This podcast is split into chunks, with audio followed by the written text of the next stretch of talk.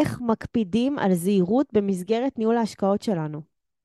גיבוש אסטרטגיית השקעות או מודל השקעות הוא מהלך שחייב לכלול מספר עקרונות מייצבים.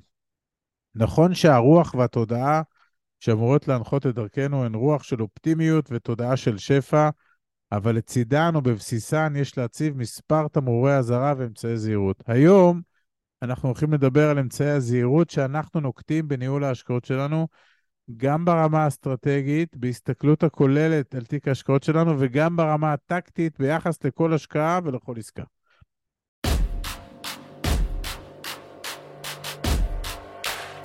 ברוכים הבאים למדברים השקעות עם עמית ואגר.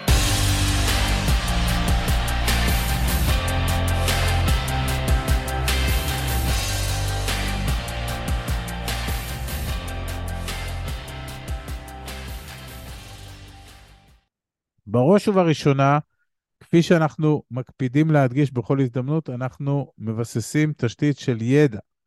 תשתית איתנה של ידע היא גם הדרך להתמודד עם פחדים ועם הסתייגויות שונות. פשוט ללמוד על מה שמפחיד ולפזר בכך עננים של אי-ודאות, שהם פעמים רבות המקור לפחד. הידע שנרכוש יכול כמובן להיות מעמיק, אבל אפשר גם להסתפק רק בידע נרחב כלומר, לדעת מעט על הרבה נושאים בתוך העולם הזה של הכסף וההשקעות. ההיכרות הכללית והעקרונית עם מושגי יסוד, עם האפשרויות, עם הסיכויים ועם הסיכונים הקיימים, ההיכרות הזאת תאפשר לנו לנווט באוקיינוס הידע. וזה גם מוביל אותנו לאמצעי הזהירות השני, המקצוענים. המקצוענים או המומחים בעולם ההשקעות הם מי שאנחנו מכנים שחקני האלפא. הם הגורמים עם הקבלות, יחידים או חברות שעומדים במספר קריטריונים שקבענו לעצמנו, כמה דגשים, יש להם ותק, חוסן, אמינות, איתור, בחירה, הישענות על שותפים איכותיים ומביני עניין בניהול ההשקעות שלנו. דרך אגב, יש לנו גם מאמר בנושא, אתם תמצאו אותו בתיאור של הפרק.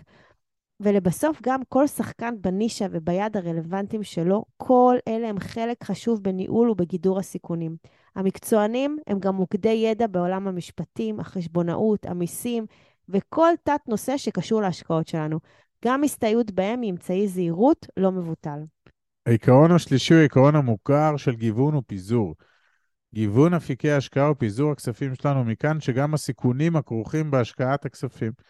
את העיקרון הזה יש להכיל על הגורמים המומחים שאנחנו משקיעים איתם, על היעדים הגיאוגרפיים, על היעדים הנושאיים של ההשקעות ועל רמות הסיכון שלהם.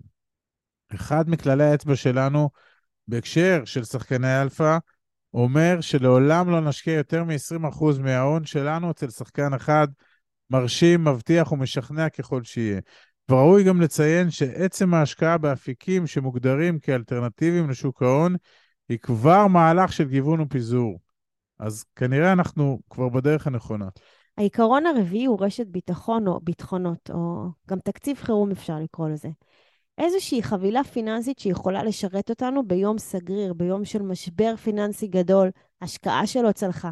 זה צריך להיות סכום נזיל וזמין בכל רגע נתון שיכול לתת לנו מענה למימון הצרכים של התא המשפחתי ולמימון ההתחייבויות השונות שלקחנו על עצמנו למשך מספר חודשים. אחרי שאמרנו על מה כדאי להקפיד, נגיד גם כמה מילים ממה כדאי לברוח. אז, אז רגע, אולי נעשה כזה משחק? יאללה. המילים שאם תשמעו, כדאי לברוח וכמה שיותר מהר. אז uh, אני דירקתי את המילים, דרך אגב, אני אתחיל מהמקום השישי. תודה תשואה מובטחת. במקום חמישי, עסקה של פעם בחיים. מקום רביעי, עסקה נדירה. מקום שלישי, צפויה עליית ערך של 10% בשנה. במקום השני, אין צורך בנאמן, ובמקום הראשון, זאת עסקה בלי שום סיכון.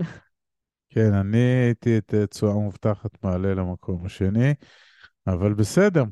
אבל בואו נסכם את זה רגע. בשורה התחתונה, אין סיכוי בלי סיכון. לכל עסקה, לכל השקעה, בנדל"ן או בכל תחום אחר, יש לגשת במלוא הזהירות. סל הכלים שהבאנו לפניכם כאן יכול להיות התחלה טובה להתנהלות הזהירה המתבקשת. אז שיהיה לכולם בהצלחה רבה רבה.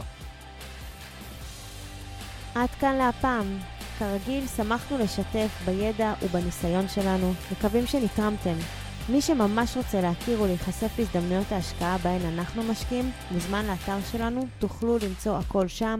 אנחנו כמובן גם פעילים בכל הרשתות החברתיות, מוזמנים לעקוב אחרינו. אם אתם מכירים אנשים נוספים שהתכנים שלנו יכולים לסייע להם, נודה לכם מאוד אם תשתפו אותם. להתראות חברים.